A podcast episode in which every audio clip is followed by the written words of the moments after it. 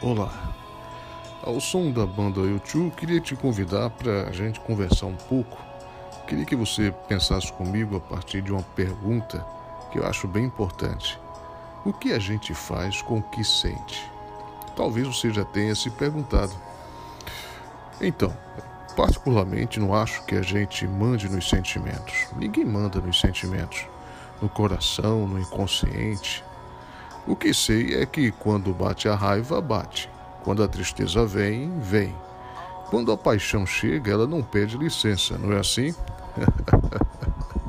é, mas é, isso não, não serve como pretexto para a gente se tornar tangido por essas forças ou refém delas. E como não podemos anular essas coisas, eu digo essas coisas do coração e nem devemos, chamamos para o diálogo. Tipo assim, é, senta aí, bora conversar. é assim, é assim que a gente deve fazer com essas coisas do coração, ou pelo menos é o que deveríamos fazer.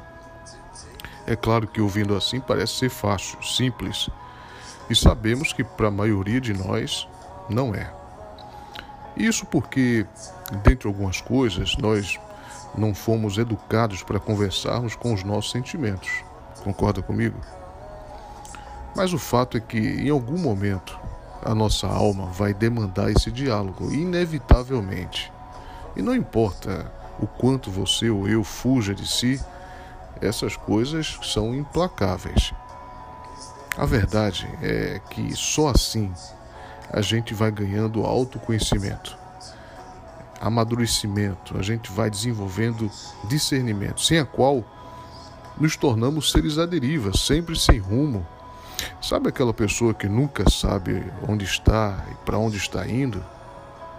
É, talvez porque no caminho se desconectou de si, talvez porque nunca conseguiu desenvolver esse diálogo consigo mesmo, e nesse caso, isso significa dizer que a pessoa não desenvolveu a capacidade de, de discernir e de se, discernir, se, se discernir.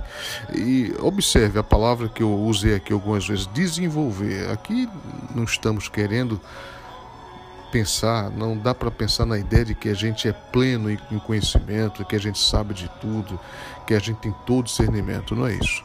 A ideia aqui é a gente desenvolver essa arte e discernimento, que aliás é uma palavra importantíssima eu diria que é a autoestrada que a gente pavimenta para acessar essa cidade desconhecida do nosso coração.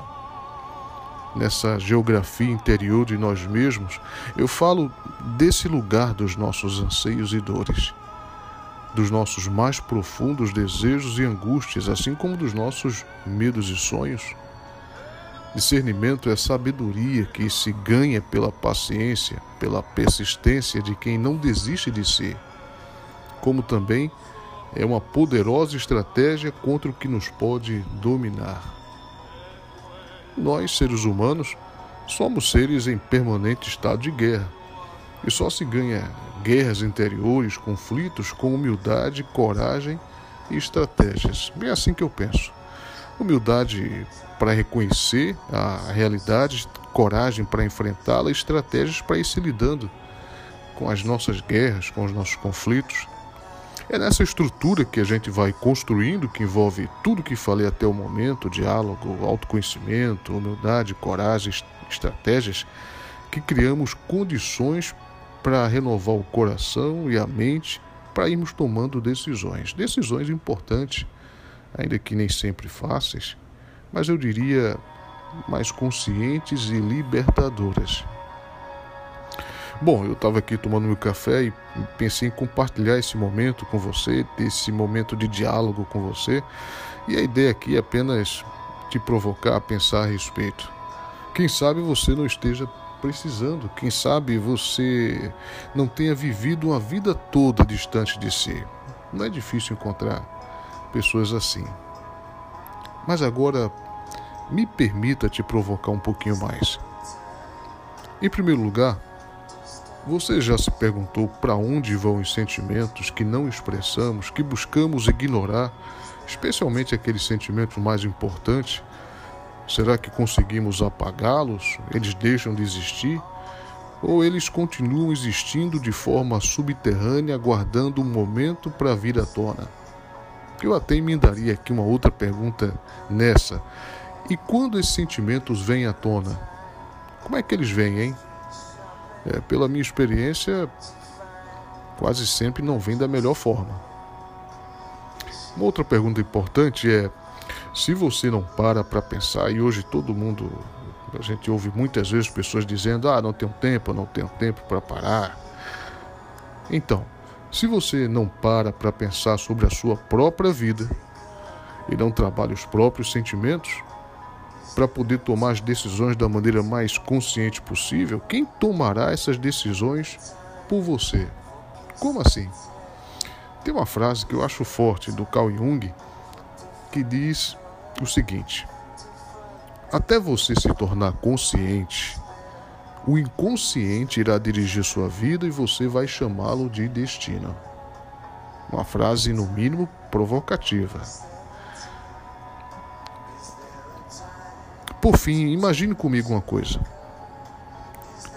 Imagine que você está agora diante de uma pessoa que você ama muito, de alguém que você quer muito, que você quer muito bem, e que ela esteja agora diante de você. Ela está muito triste, desanimada, se sentindo um fracasso. Você não a chamaria para conversar? Não tentaria animá-la para a vida, oferecer para ela um pouco de consolo, colo, força, estímulo? E se ela tivesse meio para fora de si, com raiva, eufórica, quem sabe, você não a chamaria para a razão? Ou quem sabe você a encontre perdida, insegura, confusa, você não a tomaria nos braços e não procuraria fazê-la se sentir acolhida e segura?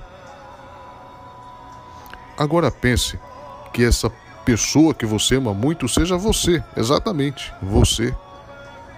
É interessante como é muito mais fácil a gente chamar o outro para o diálogo, acolher o outro de que é a si mesmo, de que é a si mesma Bom, como falei, a ideia é apenas provocar você. Afinal de contas, trata-se do nosso coração, dos nossos sentimentos, das nossas relações, do nosso destino. É a nossa vida. Que sem esse olhar, que sem esse nosso cuidado especial, poderá ser definida por aquilo que a gente não conhece. E afinal de contas, eu diria, se a gente não faz isso por a gente mesmo, quem o fará? Pois bem, fico por aqui. E aqui eu sou meu Andrade. Esse foi mais um podcast e foi um prazer ter esse breve momento de reflexão com você nesse momento de papo, música e café. Quem sabe a gente volta em outro momento falando do mesmo assunto ou um outro. Será um prazer para mim. Forte abraço. Você fica um pouquinho mais de YouTube e até a próxima.